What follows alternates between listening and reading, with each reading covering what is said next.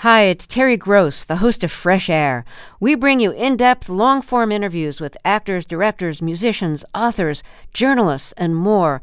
Listen to our Peabody Award winning Fresh Air podcast from WHYY and NPR. This is Colorado Edition from KUNC. As many as one in five children in the U.S. live with mental health issues, and the high demand for resources and support is putting a tremendous strain on the system. People are desperate, and the wait lists are long. On today's show, we'll speak with the new head of mental health at Children's Hospital Colorado about the ongoing crisis and solutions on the horizon. That and more coming up. You're listening to KUNC's Colorado Edition. I'm Erin O'Toole. A growing number of young people in our state are struggling with their mental and emotional health. In just a bit, we'll talk with the new head of mental health at Children's Hospital Colorado to learn more. But first, we're going to hear about a legislative effort to make higher education accessible for foster youth. Coloradans who grow up in foster care are the least likely group to attend college and earn a degree. Critics say the state is not doing enough to help them with tuition for higher ed when they leave high school. A new bill aims to change that. As KUNC's Scott Franz reports, foster youth see the proposal as a potential game changer for thousands of people who can't afford to go to college. Tori Shuler beat the odds when she got her history degree from the University of Colorado, Denver. She was one of just 3% of foster youth around the country graduating from college. I pulled loans and did everything I could. I worked sometimes 60 hours a week, always two jobs in college, just to get through so that I could have that accomplishment because it meant so much to me. Shuler also had something many foster children lack when they leave the system on their 18th birthday financial help from foster parents. They kept her dream alive by providing housing and fixing her car. If they hadn't been there and I would have had to switch from being someone who drove to someone who rode the bus, I would have had to drop a job. I couldn't do that. I would have had to drop college. Today, Shuler is hoping to improve the odds for the foster youth who are not getting the help she had.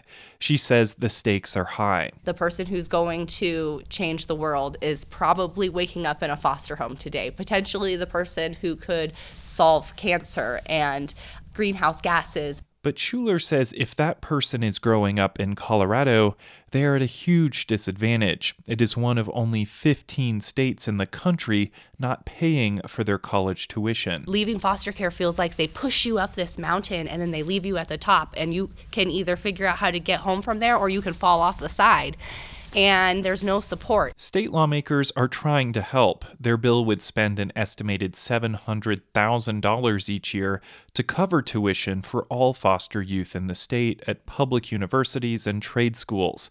If they enroll, the state will pay for it. We should embrace this challenge because our foster youth deserve better. Democrat Rachel Zenzinger is leading the effort. Her bill will also give foster youth a liaison to help fill out paperwork and apply for the benefit. It has some bipartisan support, but some Republicans, including Paul Lundeen of Monument, are not on board. He says he's skeptical the money will make a difference. We tend to sometimes, I think, begin to believe that policy actually changes things. And the reality is, it's people that actually change other people's lives. It's a different story for foster youth who have already gone through the higher education system without help from the state. Tori Shuler says if Zenzinger's bill was in place when she went to college, she would not have student debt and would have attended law school. She currently works for a nonprofit helping foster children. I do love the work that I do. I think that I would still be doing the same type of work if I had a law degree, but I think that it would be more powerful um, and that I could do a lot more. And Shuler sees benefits in the bill going far beyond increasing college graduation rates. Having that crucial support support during those critical years after care means that we're going to see less people committing suicide. We're going to see less people turning to crimes of survival and ending up incarcerated. We're going to see less people feeling so desperate that they turn to human trafficking. State officials say more than 4,000 youth are leaving the foster care system each year and would be eligible for the new tuition money. Democrats advanced it after its first hearing, but more debates are delayed until the state's budget hearings take place later this month. I'm Scott Franz at the state capitol.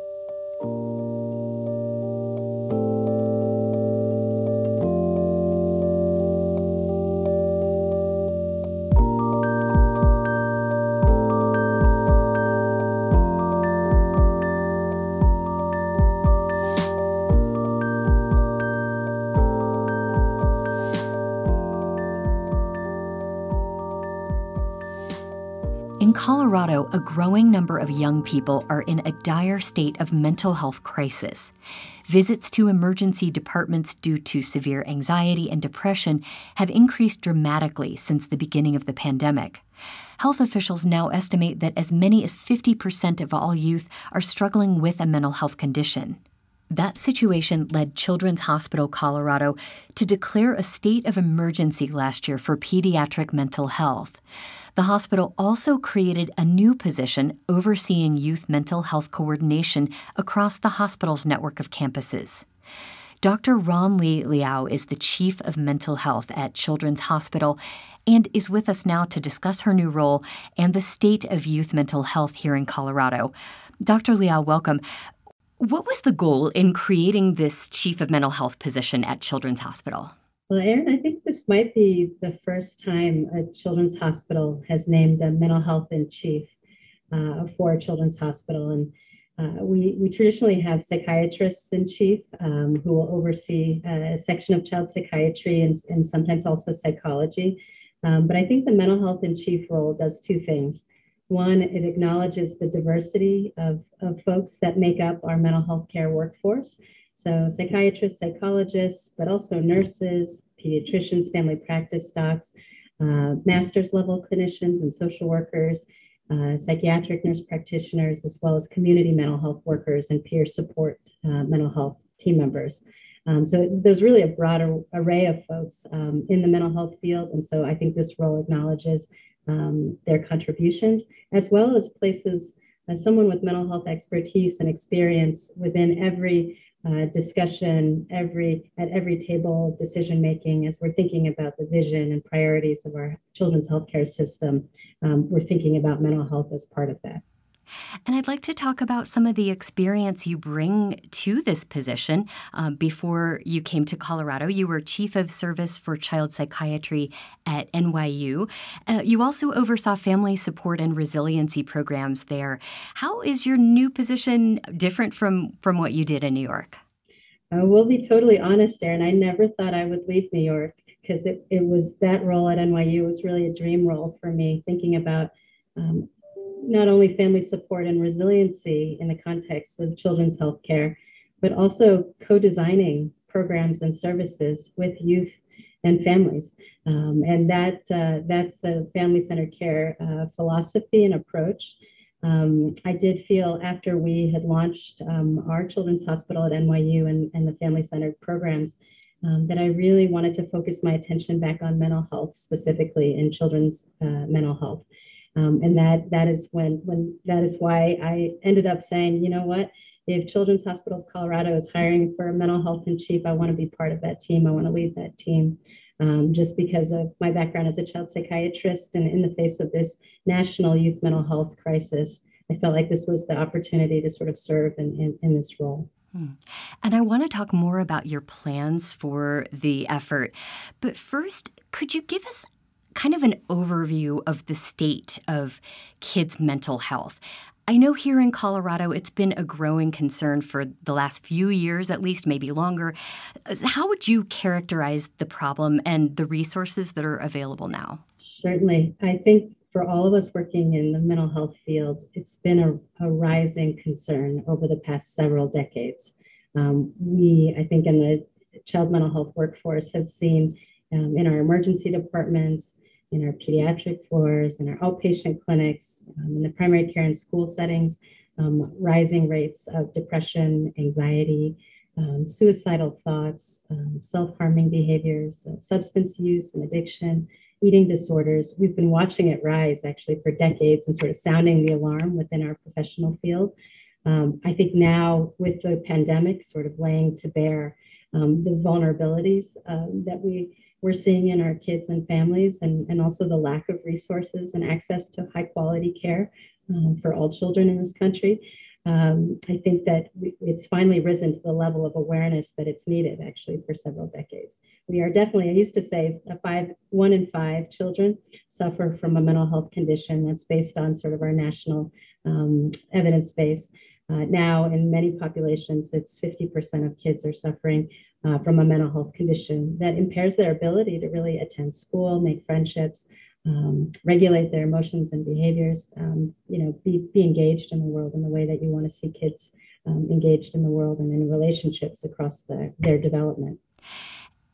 And as far as as resources that are available right now, what's kind of the state of that? It's it's pretty dire, Erin. I think that, you know, I um I've been here for six months and I sort of watched um, mental health reform uh, from afar happening in Colorado. Uh, when I was interviewing for this position, uh, the behavioral health task force was being formed at the state level. And now we have a behavioral health administration and a new commissioner who I'm excited to be working with.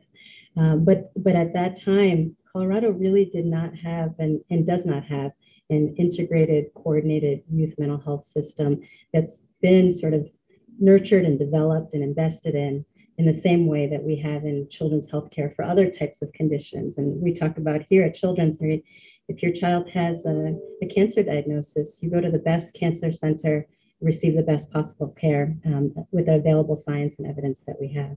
The same is not true for mental health conditions. Um, people are desperate. And the wait lists are long and in any clinic that you approach in Colorado. Um, families are turning to the emergency rooms, um, which is, you know, for a family member and for a child is not necessarily the best place um, to be connected to care, but that is where people are turning these days. Well, in May of last year, Children's Hospital declared a state of mental health emergency for children's and teens. Uh, visits to the emergency room then were up around 90% compared to the same time in the previous year. What are those emergency room numbers looking like now? And do you still consider this to be a state of emergency? Looking at our emergency room numbers across our system, which includes uh, North Campus, which is up in Broomfield, South Campus down uh, in the Parker area, as well as in Colorado Springs, this is still a state of emergency for youth mental health. I was just meeting with uh, primary care providers uh, last night uh, in Colorado Springs, um, and and their their numbers are actually 300% up uh, for emergency room visits for psychiatric emergencies uh, compared to our campus um, uh, at large is about 70% uh, uh, increases from past years. Um, it's it's still a significant problem, um, and I think people are getting. I think not only are families exhausted and, and young people, but our healthcare team is also exhausted. We've had a lot of people um, actually leave the field after these last few years during the COVID pandemic. Um, and we're really trying to sort of think about what are what are ways to bring folks back into this mental health and emergency workforce. We read about a lack of available beds for this type of treatment, but I want to talk about what that looks like. What happens when a child attempts suicide or is having some other kind of mental health crisis and there are no beds available for them at inpatient treatment centers? Yeah, this in family centered care we talk about right care or right support for the right child and family at the right time in the right place by the right team, right? Um, right now, in our current state of uh, uh, care, in, in our system of care, we are not able to provide the right care, the right time, the right place for family, right, with the right team. And so, what ends up happening is all these kids who we would love to see in sort of long term outpatient care with a therapist with the with a psychiatrist or nurse practitioner if they need a, med, a medical issue addressed or medication, um, if they need group-based therapy or family supports. We want to deliver that right in an outpatient clinic uh, with community-based support, sometimes in-home services, right, or school-based services close to home. Um, because of the state of our mental health care system here, and, and not just in Colorado, but nationally, right? We don't have that opportunity because we don't we, we don't have um, the mental health workforce to provide that that care. There is not parity for mental health concerns in the same way that we see for physical health concerns, even though that's kind of a, a false dichotomy anyway, right? It's all there's no health without mental health. It's integrated. We're integrated organisms, right? And so um, our care should be integrated too. So what ends up happening is if we don't have inpatient beds, which you know you saw in the Colorado Sun article, there have been a thousand beds that have closed in the state of Colorado, inpatient beds for for for, for youth, residential beds for kids who need longer term care and support. We don't have that access um, for these kids who are sitting in emergency rooms or on in hospital beds for weeks to months on end. In the emergency department, we would never want kids to have to stay longer than their evaluation waiting for a bed. That is not the case anymore. Um, and that's that is the state of, uh, of not investing and, and not paying attention or prioritizing it. We're speaking with Dr. Ron-Li Liao, Chief of Mental Health at Children's Hospital Colorado. We'll hear about her focus on early intervention after a short break. You're listening to Colorado Edition from KUNC. We're listening back to a discussion about the ongoing children's mental health crisis with Dr. Ron-Li Liao, Chief of Mental Health at Children's Hospital Colorado. Last year, Children's declared a state of emergency for youth mental health in the state. Dr. Liao, I understand one of your priorities uh, in this new role is focusing more on early intervention as opposed to just uh, building space for more beds. What kind of early intervention programs and policies do you imagine for youth mental health? Uh, I thank you for asking about that, Erin, because I, I do feel like um, that area of prevention and early intervention and partnerships I think especially with the, the teams and community organizations who are doing that, those, those things very well, um, are going to be a, a, critical part of our, our vision and strategic uh, planning uh, process at Children's Hospital of Colorado. And so first things I think about are sort of integrating mental health expertise and support within primary care.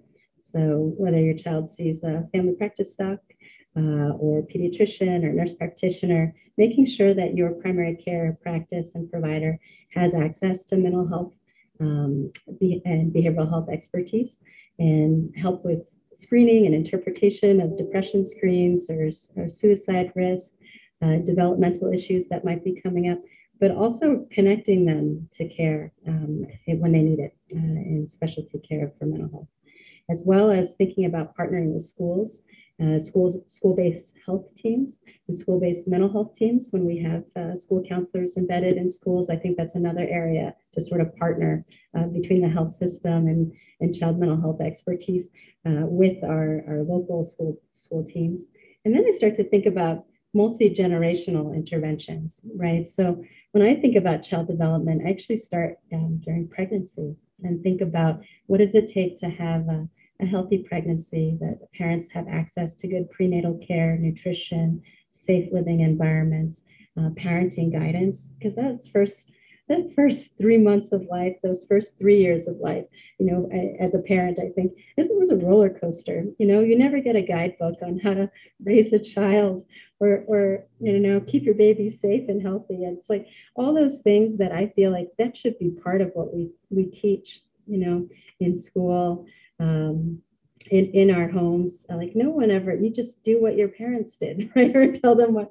And so, so guidance for families in that sort of two generation model, um, and then hopefully we'll become three generation, four generation. I also think about teaching kids about their feelings, relationships, healthy boundaries, how to how to face challenges starting in pre-K. Like so many things happen when, you know, um, you're, you're, you're two and three to develop, develop, developing your social skills, your regulation of your emotions and behaviors, as I've mentioned, you know, learning how to talk about things that are hard to grown-ups who you trust and making those relationships. That starts really early. So I want to start really early too. And so I know our team has actually had a lot of experience in early childhood and perinatal mental health and family mental health. So I think we're in a very good place to be a good partner um, to any anyone throughout the state who's sort of working on these issues as well. Another issue that comes up, I think, in any discussion of healthcare is equity and barriers to access. Are there programs or services now that are specifically targeted to young people and families of color or from underrepresented groups? Uh, and what are your plans in this area? Absolutely. I am. I am also. I my my other role at the uh, CU uh, School of Medicine and the Department of Psychiatry is as the vice chair for diversity, equity, and inclusion.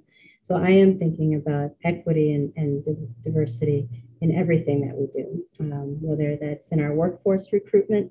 I'm thinking about new care team members we're bringing on, whether it's in our health disparities research initiatives and priorities, um, whether that's in our access to care um, and making sure that our services are accessible um, to particularly underserved populations. I'll give you one example. At the Children's Health Pavilion, we have a program called CLIMB, um, and that's led by a psychologist who's hit her 20 year anniversary here, Ayelet Talmi. Um, we've embedded uh, psychologists and social workers um, and mental health uh, clinicians within primary care within the Children's Health Pavilion. But there's also resources there uh, for legal assistance, food assistance, housing assistance, all the social determinants of health that are equally important. And so you can see that as a model uh, for how do you really meet the, the whole family's needs, right? And really partner with community partners to, to work on some of the root causes um, that are that are creating challenges uh, within specific populations, and then hiring people um, from the community to be family health navigators, right, care coordinators. I think this is a really exciting time for us to think about different types of career paths um, for folks who might be uh, graduating from high school or, or have received their GED or pursuing an associate's degree. How do we partner with local communities to make meaningful pathways for, for work and career um, and, and security for their families. This is that multi generational model, right, of, of, of, thinking and approach. I want to make those big, big investments for the long term for our kids while we're addressing the mental health crisis that we face every every single day, including today. so. Talking of investing um, makes me think about funding. I know there's a coalition of organizations, and Children's Hospital is a part of this uh, seeking solutions in the realm of the state budget. Um, there's a dollar figure of $76 million um, that's based on actuarial data, and it suggests that is what it would take $76 million to fully fund Colorado's residential centers for children um, with severe mental and emotional health needs. Is is that enough? But really, actually what I want to ask is beyond that, or in addition to this potential funding if it happens, what do you think is needed to address this crisis and solve it? Is it just about money? Well, money money does go a long way, but of course it's it's not just about money, right? It's it's how we think about um, creating an integrated, coordinated, um, high quality uh, youth mental health system for families as well, um, and how do we coordinate across different local and state public private partnerships, right? Healthcare systems. Like, how do we work together to create a system that's working for children that's really focused on prevention as well? I think that $76 million number is really around building uh, residential capacity and, and inpatient psychiatric beds, right? Opening up those beds that we've lost um, over the years and then opening them up in a different way so they're actually um, effective um, return kids back to their communities and homes and, and productive lives, right, and engaged lives. I think that we have been advocating, um, particularly, let's say, with the American Rescue Plan funds that are coming to Colorado, that a third of Colorado's population are, are young, young children, and teens, and young people. Um, and so, therefore, we, we also believe that a third of the American Rescue Funds, um, which would be $150 million, should be dedicated towards creating a youth mental health system and structure for support um, that really is focused on prevention as well as early intervention. We think about that public health pyramid. I can, I'm showing you with my hands, but we're on radio. The base of the pyramid is prevention and early intervention and identification and education. And then as you move up to the tip of the pyramid, um, there are higher intensity interventions, higher cost interventions like residential care, inpatient psychiatry uh, units, all of those high cost items, which we need, and we need to right size for our population. But if you never fund the base, which is also including uh, primary care, integration of mental health, as well as school-based intervention, right? Um, then we will constantly need to be building uh, more and more inpatient residential beds for our kids, rather than helping them really sort of grow and and and and uh, and thrive uh, throughout their whole lives, right? With the skills that they need and the supports that they need early on. So I'm a big I'm a big fan of right sizing services right? So I think it'll be way more than $76 million to, to do this right. I think we, we can, and we do think and talk about braided funding um, as well, which is, we're lucky in Colorado in some ways, like we, we have more resources than other states might have, and we have an opportunity to build a system that really works for kids and families. Um, and I hope we will do that. Dr. Ron-Li Liao is Chief of Mental Health at Children's Hospital Colorado. We spoke to her last month.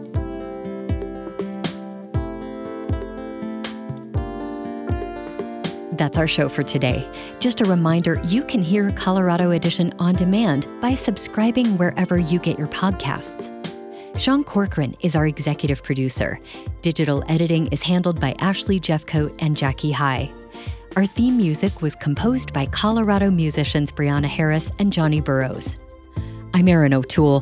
Thank you so much for listening. This is Colorado Edition from KUNC.